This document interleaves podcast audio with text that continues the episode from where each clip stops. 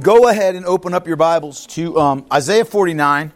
So we're going to look at a pretty big chunk of scripture in Isaiah 49 tonight. And, and I want you to be reminded, you know, last week, in the first few, few verses, really verses 1 through, I guess, 7, we were looking at specifically the calling of God's servant, right? And, and the calling of God's servant described through the mouth of the servant, right? Through, through the mouth of, of the Messiah, the one that would restore God's people to himself.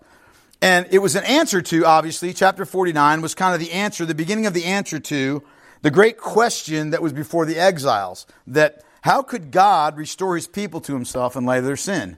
How could God bring them back to himself in light of their idolatry, to himself in light of their idolatry and their breaking of their covenant faith with God? Because, you know, here's the deal. Like we said before, the repatriation of the, of the Babylonian exiles into Jerusalem, you know, back to Judah, you know, that, that's not redemption. Um, it was, it's insufficient, right? A change of address doesn't equal a change of heart. Physical liberation doesn't equal spiritual reconciliation and salvation with God. So that's got to be accomplished by another means. And that other means is the divine servant, right? The Messiah. The one whom we know on this side of the incarnation and the cross and the resurrection to be the Lord Jesus Christ, right? And so Isaiah 49, beginning in verse 8 and following, kind of picks up the theme of the servant's work picks up the theme of, of you know, how he is going to indeed make this happen. Now, he's going to, this is going to be developed over the next several chapters, but specifically here, we're going to see the work of the servant in restoring God's people become more developed in our understanding. We're going to see, you know, physical imagery used to describe spiritual realities. Okay, so we don't want to get caught up in the physical imagery here. We want to see it with eyes of, of faith the, the spiritual realities that are being described. And what we'll see here is that the restoration of Israel goes far beyond, you know, the return of the nation to the land from which they'd been displaced, right? It, it, goes far beyond that, but it lays hold of future realities, really eschatological realities that far outstrip the return of the Jewish exiles, but really describes the ingathering of all God's people to himself from every nation, right? And the basis for it, the underpinning for it all, is this unending faithfulness, this unending love and compassion of the Lord for his people. Okay? And that's where this is going to really start to be developed. You know, we've been looking at the holiness of God and the power of God as creator and the sovereignty of God, all great attributes, right? But now the focus is going to turn more to his, his faithfulness and his compassion, right? And we're going to, we'll see glimpses of the power and the might of God to deliver his people, not merely from earthly tyrants, but from the spiritual tyranny of sin and guilt and, and Satan. So this is a really good passage. And I want us to read it together. It's a spiritually rich passage that, that we need to see through spiritually enlightened eyes. So let's pick it up in verse 8. We'll read all the way through and then we'll pray and, and we will jump right in with verse 8. Look what it says. Thus says the Lord, In a time of favor I have answered you. In a day of salvation I have helped you. I will keep you and give you as a covenant to the people to establish the land, to apportion the desolate heritages, saying to the prisoners, Come out, to those who are in darkness, appear. They shall feed along the ways, on all bare heights shall be their pasture. They shall not hunger or thirst, neither scorching wind nor sun shall strike them. For he who has pity on them will lead them, and by springs of water will guide them. And I will make all my mountains a road, and my highways shall be raised up. Behold, these shall come from afar. And behold, these from the north and from the west, and these from the land of Syene. Sing for joy, O heavens, and exalt, O earth. Break forth, O mountains, into singing. For the Lord has comforted his people and will have compassion on his afflicted. But Zion said, The Lord has forsaken me. My Lord has forgotten me. Can a woman forget her nursing child that she should have no compassion on the son of her womb? Even these may forget, yet I will not forget you. Behold, I have engraved you on the palms of my hands. Your walls are continually before me. Your builders make haste, your destroyers, and those who laid you waste go out from you. Lift up your eyes around and see. They all gather. They come to you. As I live, declares the Lord, you shall put them all on as an ornament. You shall bind them on as a bride does. Surely your waste and your desolate places and your devastated land. Surely now you will be too narrow for your inhabitants, and those who swallowed you up will be far away. The children of your bereavement will yet say in your ears, The place is too narrow for me. Make room for me to dwell in. Then you will say in your heart, Who has borne me these? I was bereaved and barren, exiled and put away. But who has brought up these? Behold, I was left alone. From where have these come? Thus says the Lord God, Behold, I will lift up my hand to the nations and raise my signal to the peoples, and they shall bring your sons in their arms, and your daughters shall be carried on their shoulders. Kings shall be your foster fathers, and their queens your nursing mothers. With their faces to the ground, they shall bow down to you and lick the dust of your feet. Then you will know that I am the Lord. Those who wait for me shall not be put to shame. Can the prey be taken from the mighty, or the captives of a tyrant be rescued? For thus says the Lord, even the captives of the mighty shall be taken, and the prey of the tyrant be rescued. For I will contend with those who contend with you, and I will save your children. I will make your oppressors eat their own flesh, and they shall be drunk with their own blood as with wine. Then all flesh shall know that I am the Lord your Savior and your Redeemer the mighty one of Jacob. Oof. Let's pray. Lord God, when we read this text, it's clear that we need you to come and open up the eyes of our understanding and to open up our ears and, Father, to give our minds wisdom to comprehend, Lord, what it is that you're teaching here. Um, Lord, we know that this goes far beyond the, the physical descriptions that, that you give to the, to the prophet Isaiah to pen here, but we can't rightly understand this text unless you help us. Father, we're dependent upon you. Holy Spirit, we pray that you would come and be our teacher, that you who have who has authored this book would be its teacher and interpreter for us. Lord, I pray that you would give us wisdom and, and hearts that are hungry to receive your truth. And I pray that you would help me, Lord God, in the power of your Spirit to glorify Christ before your people and to glorify your wisdom and your love and your compassion with which you have, you know, graciously ministered to us. Father, we are grateful that there is yet a future for your people that this is not the sum total of our living. That, Lord God, this world is just an anteroom to the wonders of eternity.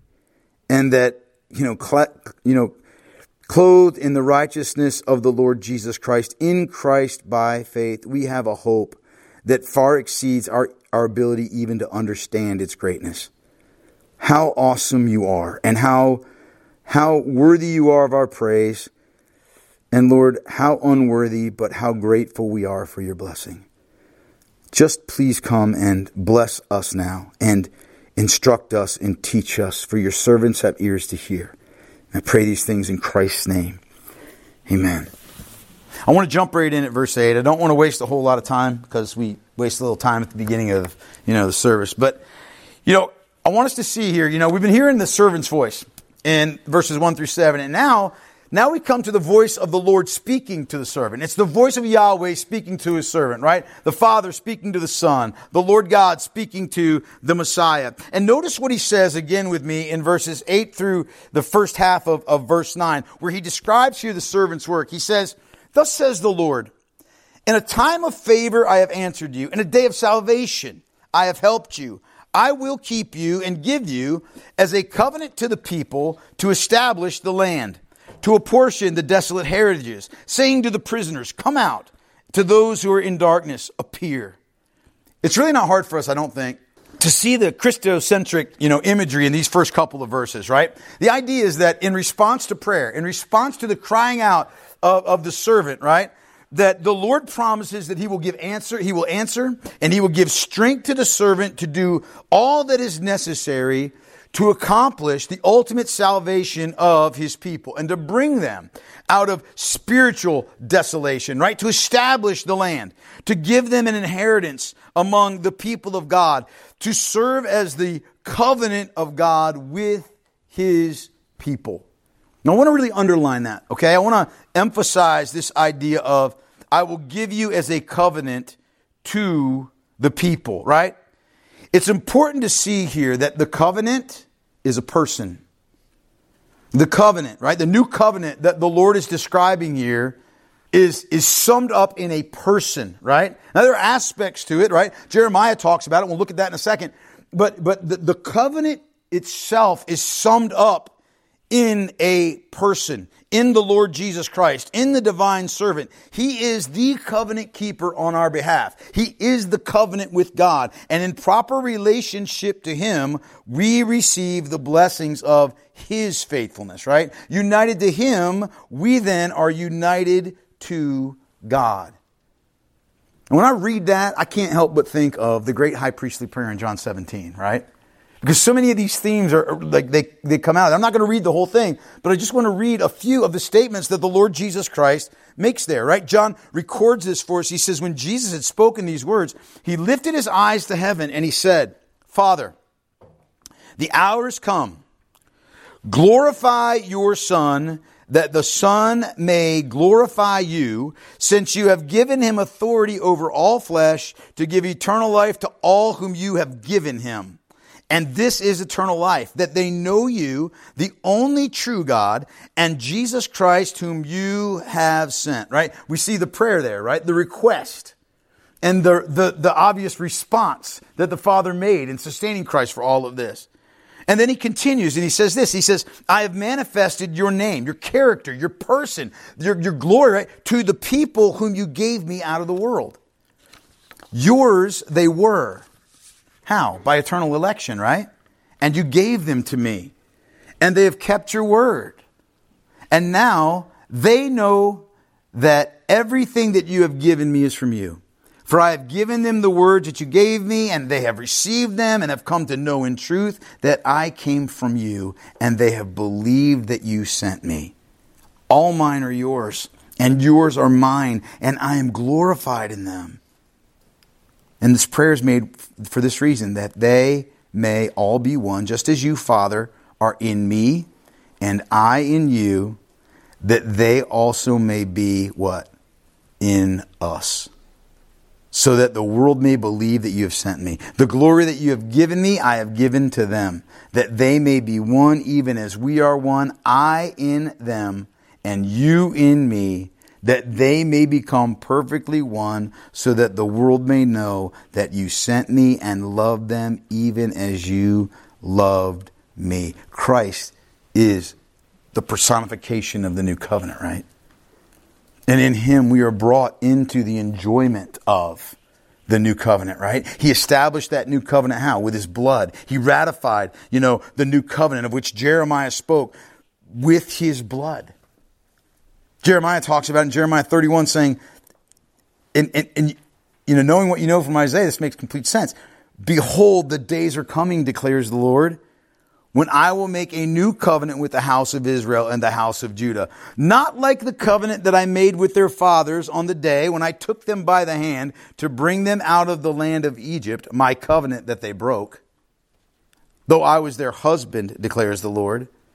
For this is the covenant that I will make with the house of Israel after all these days, declares the Lord. I will put my law within them, and I will write it on their hearts, and I will be their God, and they shall be my people. And no longer shall each one teach his neighbor and each his brother, saying, Know the Lord, for they shall all know me. From the least of them to the greatest, declares the Lord. For I will forgive their iniquity, and I will remember their sin no more. This new covenant, there won't be any half covenanters in there, right? There's not going to be any that, that, that hear the covenant, covenant and give external allegiance to that covenant, but whose hearts are not truly changed. He's speaking of spiritual Zion. We'll look at it in a little bit. He's speaking of the true kingdom of God. He's speaking of the people of God, redeemed by Christ. And all that work. God promises to empower by the Holy Spirit, to uphold and to honor and to exalt, because that's his eternal purpose. That's his glorious will. In fact, look, God will save his people, and to that end, the servant will do this. He will say to the prisoners, Come out, and to those who are in, who are in darkness, appear. That sounds kind of familiar, doesn't it? That phrase, what it does, it looks forward to the year of the Lord's favor that will be described later for us in chapter, you know, 61, the jubilee of the elect soul. And in particular, it's the very thing that the Lord Jesus Christ quoted in Nazareth as the Messiah's manifesto, isn't it? You remember his words at the beginning of his earthly wisdom, right? After he had been tested in the wilderness, after he had overcome the temptation of Satan, right? And he goes to his, to his hometown, right? And immediately on, on the heels of his victory over Satan, Luke records for us he came to Nazareth where he had been brought up. And as was, as was his custom, he went into the synagogue on the Sabbath day and he stood up to read. And the scroll of the prophet Isaiah was given to him. He unrolled the scroll and found the place where it was written, The Spirit of the Lord is upon me, because he has anointed me to proclaim good news to the poor. He has sent me to proclaim liberty to the captives and recovering of sight to the blind, to set at liberty those who are oppressed, to proclaim the year of the Lord's favor. And he rolled up the scroll and gave it back to the attendant and sat down. And the eyes of all in the synagogue were fixed on him. And he began to say to them, Today, this scripture has been fulfilled in your hearing. What would he do? He say to the prisoners, Come out. To those who in the darkness, appear, right? And so we see here with spiritual eyes the very heart of the Messiah's work described in short form in verses 8 through 9.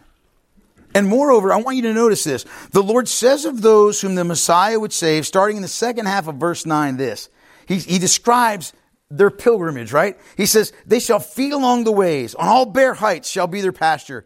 They shall not hunger or thirst, neither scorching wind nor sun shall strike them. For he who has pity on them will lead them, and by springs of water will guide them. And I will make all my mountains a road, and my highways shall be raised up. Behold, these shall come from afar, and behold, these from the north and from the west, and these from the land of Syene. Again, I want us to remember, right? The Lord is using physical imagery here to sp- point to spiritual realities. What would destroy anybody's pilgrimage? Well, the lack of food, right? Hunger. Being, you know, suffering heat stroke, you know, not having water, not having shelter, all of those things, right? And these descriptions here of food along the way and pasture on bare heights and no hunger or thirst, protection from the scorching wind and the sun, you know, roadways appearing in the mountains and raised highways. They all speak of provision, of protection, of guidance, of an established and formed pathway. What it really points to is to the servant as a shepherd to unfailingly bring all of God's people to him. That's the idea. The point that's being made here is that there's no barrier that will prevent God from unfailingly delivering his chosen people. And we might come along different routes, right? We might, you know, you know, through, come through differing trials or hardships. We might come by various ways, right? Our stories are not identical. But the shepherd is the same, right? The shepherd's the same. And what's more, those whom the Lord has chosen, look, they'll come from afar. They'll come from all regions of the earth, from all ethnicities, from all backgrounds, from everywhere. Even, here's the idea, from the most remote or unknown to man, Syene. No one has a clue for certain where that land even was. But Isaiah throws it in here. Or the Lord does through Isaiah, right? Why? To show us that places we don't even know about will give up God's people. And in light of such a great salvation, look what the Lord does. He commands all creation to rejoice. Sing for joy, O heavens, and exalt. O earth, break forth mountains into singing, for the Lord has comforted his people and will have compassion on his afflicted, right? Now here's the deal. Get this, right? The redemption of the Lord, this bringing of salvation through his chosen servant, ought to bring forth is to bring forth jubilation and exaltation in the heavens and the earth. But notice why. And again, it's a departure from what we've been reading. The celebration is not because of God's power or might as creator. It's not because, you know, all these things I have formed and by my hand I have stretched out the heavens, as he says earlier, right? The focus here is not on, on, you know, his omnipotence as sovereign sustainer or, you know, not even his holiness, though he is indeed three times holy, right? Holy beyond measure. But rather, they're to burst forth in praise. Why? Because of the Lord's compassion because of his active and unfailing love, because of his faithfulness, because he has indeed comforted his people, the comfort that the servant brings in the name of the Lord. They're to rejoice because of the healing of, of his chosen people's affliction. That's the idea here, right? All of creation is to join in that. And we know that all creation now groans, right? Looking to the day of the revelation of the sons of God, right? Because the redemption of creation is tied up in our own redemption, isn't it? But the point here, the focus is on God's compassion, right? How enduring it is. You know, it's interesting to me that the way that the Lord delighted to reveal himself to Moses was along these very lines. You ever think about that? You know, John and I were talking about this. You know, when Moses, when, when Moses cries out to see God's glory, right? And God's like, well, you can't see my glory or you die, but I'll put you in the cleft of the rock and you can see my goodness. And he passed by him, right? And then he declared what was true about himself. I think it's very interesting that the way the Lord describes himself is in terms of his relationship to his people. Isn't it? Remember, he says this the Lord, the Lord, a God merciful and gracious, right? Slow to anger abounding in steadfast love and faithfulness, keeping steadfast love for thousands, forgiving iniquity and transgression and sin, but who will by no means clear the guilty, visiting the iniquity of the fathers on the children, on the children's children, to the third and the fourth generation. The interesting thing to me is that the bulk of his revelation here is in terms of his unfathomable kindness and mercy and grace to his people. I think we got to be careful to view the Lord in the way that he presents himself here, right? I think we really do. We need to really spend time focus. I think it's easy for us. And John I were talking about that in the Reformed tradition, it's easy for us to focus on holiness or on, you know, omnipotence or on sovereignty or on God's transcendence and His majesty. And listen, don't get me wrong. Those are all good and proper things in which to rejoice and to worship. But a lot of times we will do so at the expense of forgetting His steadfast, patient, enduring love. The forgiving heart of God, His mercy and His kindness. We sometimes, I think, we can do this. We don't mean to, but sometimes we divorce God's grace from his everlasting and steadfast love to sinners like us. We say, like, well, God is gracious, right? And then we almost make it a dutiful thing for God to be gracious to us. And it's not. It comes from a heart of love. God's not obligated to be gracious. And I get it. You know, we, we respond viscerally to the lessening of God in our culture, right? To the reduction of his character that's so common in this day, right? It, you know, like that God is just kind of reduced to this touchy feely teddy bear in the sky or, you know, some life coach or some whatever else. You know, it just makes us want to, you know, hurl, right? And we respond to that viscerally and rightly so. But, beloved, we got to be careful we don't swing too far the other way. God doesn't grudgingly love his people. I want you to, I'm going to say this. God does not grudgingly love his people. The Father did not, does not force the Son to love his bride. God doesn't grudgingly love his people. It's not like he, he pinches his nostrils in the face of our stench, you know, and, oh, I just gotta love him anyway. It's not that. God loves his people with an unfailing and an unchangeable love. And at the heart of the work of the servant is eternal love, which lives to forgive and redeem and restore. Let us never forget that. You know, when we, when we talk about one of our favorite verses or our favorite text in Ephesians chapter 2, when we're talking about how salvation is the gift of God and not of, not of works, lest any man should boast, and we want to emphasize the sovereignty of God there, let's also be careful to emphasize this. But God being rich in mercy because of the great love with which he loved us, even when we were dead in our trespasses, made us alive together with Christ. Right? Let's keep the two balanced. Let's keep it balanced. So here's this awesome announcement, right, of this, of this servant. It's not finished though, because you know what the Lord does? He goes on to address the disbelief of the Jewish exiles. And, and he does so by personifying, you know, heavenly Zion. This is so cool the way he does this. And the question, of course, is this going to include them? And so he speaks to their unbelief with compassion and mercy. And he points to this glorious future that's, that's, that's yet for them. Look what he says, Starting in verse 14, it begins with this lament, right, by Zion. He says, But Zion said, The Lord has forsaken me. My Lord has forgotten me. Okay, now let's stop for a second because in our study of Isaiah, we know that like Zion is a code word, right? Like we know that that that that there's a lot there's a code that as it regards the word Zion. Zion does not primarily or only refer to the city, the physical city of Jerusalem or the physical inhabitants of Judah, right? It speaks of the heavenly Jerusalem, right? It speaks of the kingdom of God. It speaks of spiritual Israel, spiritual Judah, those who bear the name of God in faith, right? And here's what's going on. Look, it was true, right? It was true of earthly Zion, the city of David, Jerusalem. It was true that that earthly Zion lay in ruins, right? When, when the exiles are receiving these words from, from Isaiah, it, it, it laid in ruins.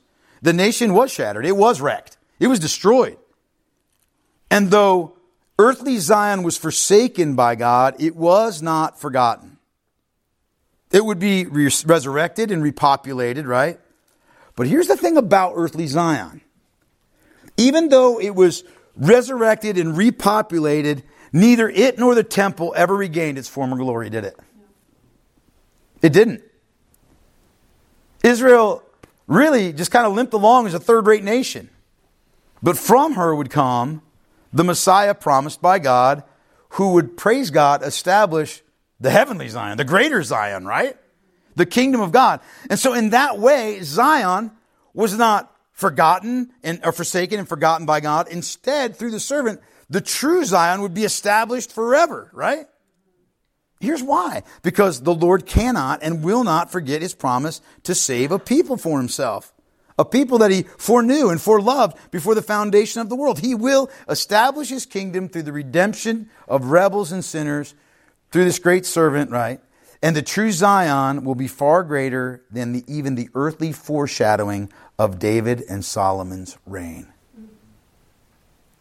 That's saying something. I've been reading through Kings and I was reading through the glory of Israel in the time of Solomon, and uh, the description is almost breathtaking. Like, Donald Trump had nothing on Solomon. Everything was made of gold. So much so that silver became like rocks in worth. You know, like, yeah, oh, you got some silver? Yeah, throw that in the garden. You know, you know, it's no big deal.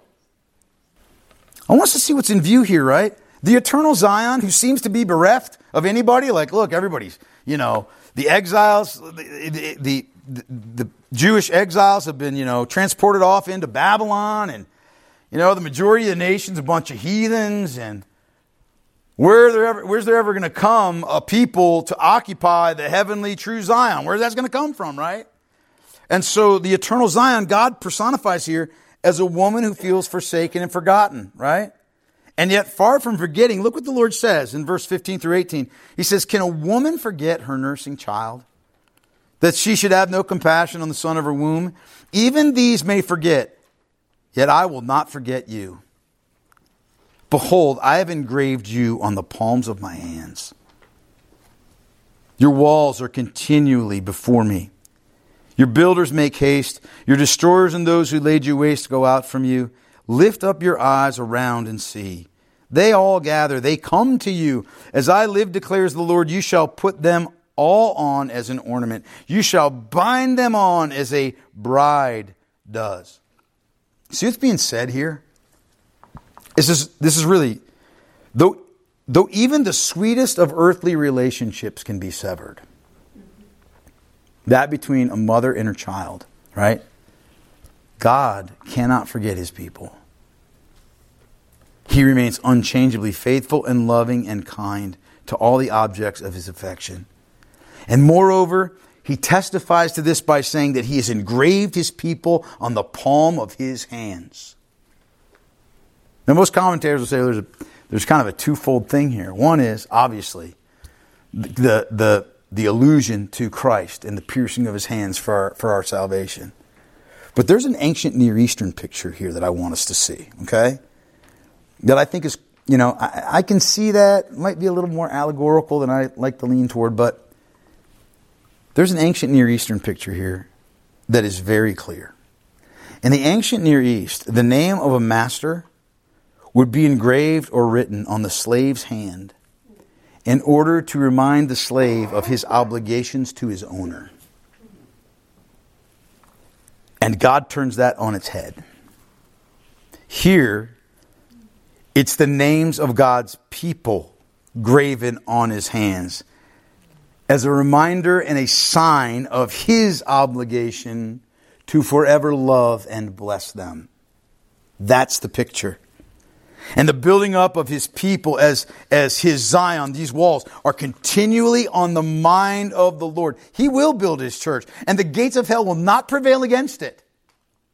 He'll drive away those who would destroy his people. He will gather to himself, to Zion, to heavenly Zion, all that belong to the Lord, and he lives to see his Zion, heavenly Zion, beautified as a bride through all those that are brought unto her. And as to the future glory of spiritual Zion, the Lord says in verse, starting in verse 19, surely your waste and your desolate places and your devastated land, surely now you will be too narrow for your inhabitants, and those who swallowed you up will be far away. The children of your bereavement will yet say in your ears, This place is too narrow for me. Make room for me to dwell in. Then you will say in your heart, Who has borne me these? I was bereaved and barren, exiled and put away. But who has brought up these? Behold, I was left alone. From where have these come? The Lord pictures Zion here as a woman who's both a widow and barren, right? Therefore, with no hope of offspring at all right? Utterly bereft of hope, desolate and devastated. And in truth, that was the case of earthly Zion, of earthly Jerusalem, right? It seemed impossible that the Lord could establish his eternal kingdom considering all that earthly Zion had devolved into. But Christ's kingdom is not of this world, is it? Is it? It's a spiritual and eternal kingdom that awaits a full consummation in Revelation. But using physical imagery, the Lord points to the spiritual truth. When all those who are brought in, who belong to Christ, are brought in, spiritual Zion will burst at the seams. To the believing Jewish exiles, to those who hope in the Lord, who seem a pitifully small number, God will add an innumerable host and they will be astonished at the number that make up spiritual Zion. God is not done. He's not done with his elect in the nation of Israel, and he's not done gathering his elect people from throughout the Gentile world and grafting them into the promises of Abraham and making them all together the family of God, something far greater than earthly Zion had ever been. It's an awesome promise. Well, how's that going to happen? The Lord tells us. Verses 22 and 23 Thus says the Lord God. Behold, I will lift up my hand to the nations and raise my signal to the peoples. And they shall bring your sons in their arms, and your daughters shall be carried on their shoulders. Kings shall be your foster fathers, and their queens your nursing mothers. With their faces to the ground, they shall bow down to you and lick the dust of your feet. Then you will know that I am the Lord. Those who wait for me shall not be put to shame. Lord says, here's how it will happen. I'll lift up my hand. I will, I will beckon them. I will draw them to come to me, to come to you. And I'll do it by raising up a signal to the peoples. You remember this imagery before? Do you remember where we saw it? Saw it back in Isaiah chapter 11. You remember? Prophetically speaking of the Lord Jesus Christ, you know, being raised up. That word signal, that banner, it was used of a flag that would be raised in order to gather all the troops or gather all the village around, right? That signal or that banner. And here, the Lord personifies that banner as being the messianic ruler himself. And all the people, Jews and Gentiles included, will be drawn to him to seek him and to gather around him, right? That's why the Lord Jesus Christ said of himself, And I, when I am lifted up from the earth, will draw all people to myself. Right? True Zion is going to encompass the world, not just Israel or Judah. And the description here is remarkable, right? Zion, spiritual Zion will see your sons and daughters brought safely into her. Kings and queens of the nations are pictured as fathers and mothers, caring for Zion, prostrating themselves before her, joining God's people, right? Those who once mocked the true people of God will join her, bringing with them children from around the world. And, and in fact, they will come and lick the dust of your feet. That sounds kind of aggressive, doesn't it? How are we supposed to understand that? Obviously, not literally, right? We're not going to start a new tradition that whenever anybody gets saved and baptized, they lick the feet of everybody in the congregation. Kind of gross. We're not doing that. But it's not really as harsh as it sounds. It sounds kind of harsh, but it's not as harsh as it sounds. This was, this was a Hebraism to describe the conventional posture of submission to a sovereign. Okay? And here it signifies a complete change of attitude. A change of attitude from oppression and trying to, trying to keep down the, the growth of spiritual Zion to, to, you know, service. And maybe the best, I think, illustration of that is Saul of Tarsus, right? The Apostle Paul. When he was confronted, you remember, by the Lord Jesus Christ on the way to Damascus. We read in verse in Acts chapter 9, as he went on his way, he approached Damascus, and suddenly a light from heaven shone around him, and falling on the ground, he heard a voice saying to him, Saul, Saul, why are you persecuting me? And he said, Who are you, Lord? And he said, I am Jesus, whom you are persecuting. But rise and enter the city, and you will be told what you are to do. And what was his response? What was his response? He was to lay down his arms and do exactly as the Lord said and become a servant of Christ to love and serve those whom he had formerly labored to destroy. Think about that. The greatest of the apostles, and to be blessed along with them by suffering for the sake of Christ. Now, here's the truth. Although the final consummation of this picture is yet to come, it has already occurred to some extent in the Christian era, hasn't it? We are seeing people from every tribe, nation, and tongue saved. We are seeing people from every strata of society being, being saved. It is true that kings and queens have actually bowed at the feet of Christ and spent their wealth for the sake of Zion. They have.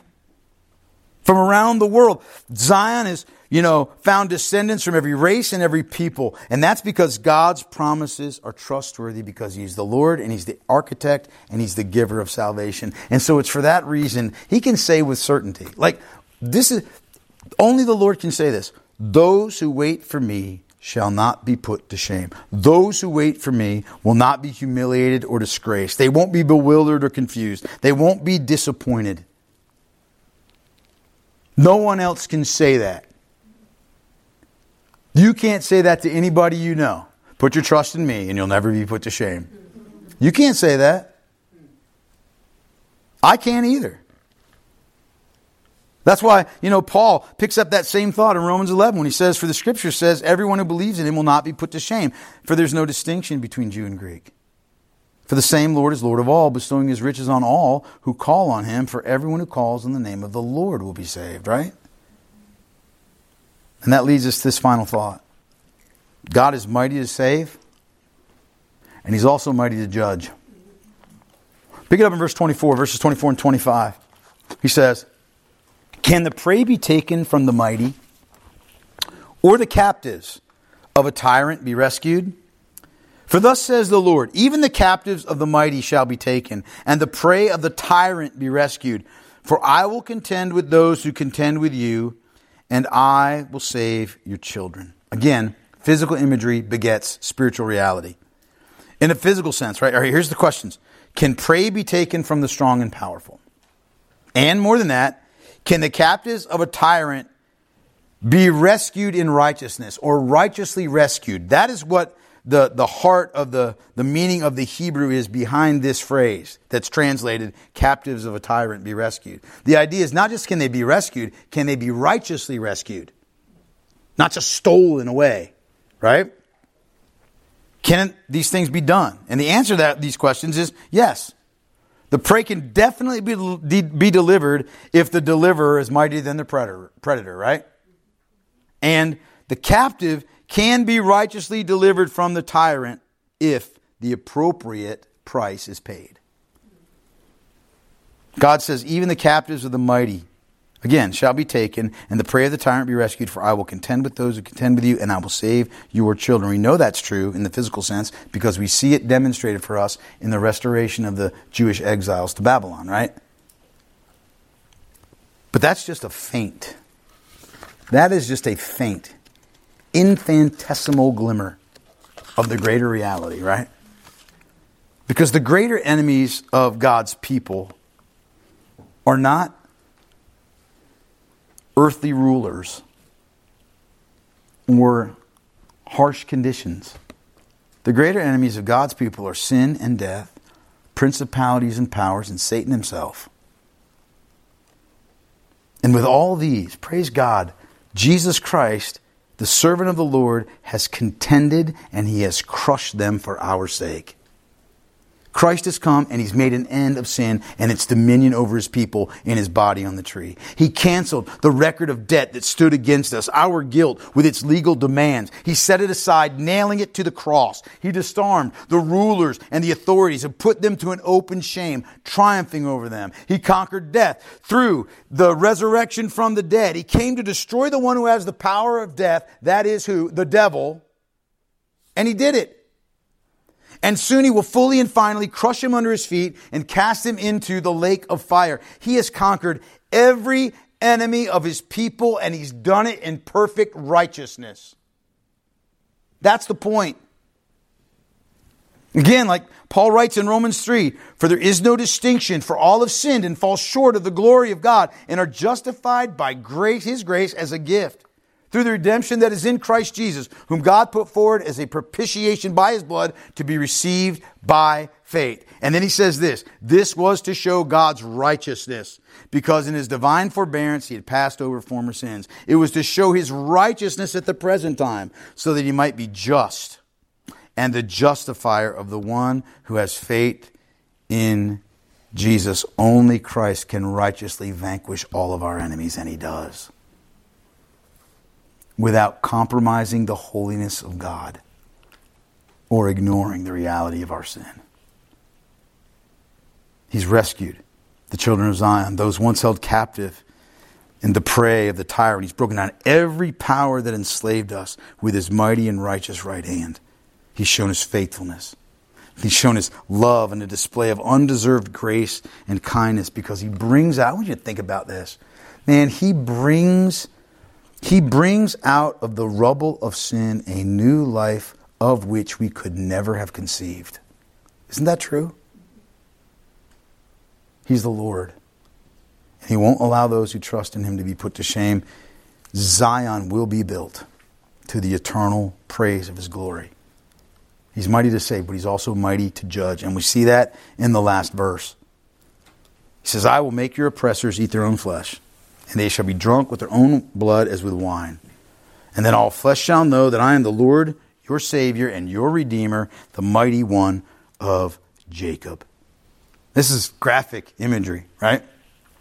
It's siege imagery, like when a when a when a when an army would come and lay siege to a city and, and that city would be reduced to eating, you know, their own flesh and drinking their own blood. We, we see that, we, that, that cannibalism, right, in, in real history.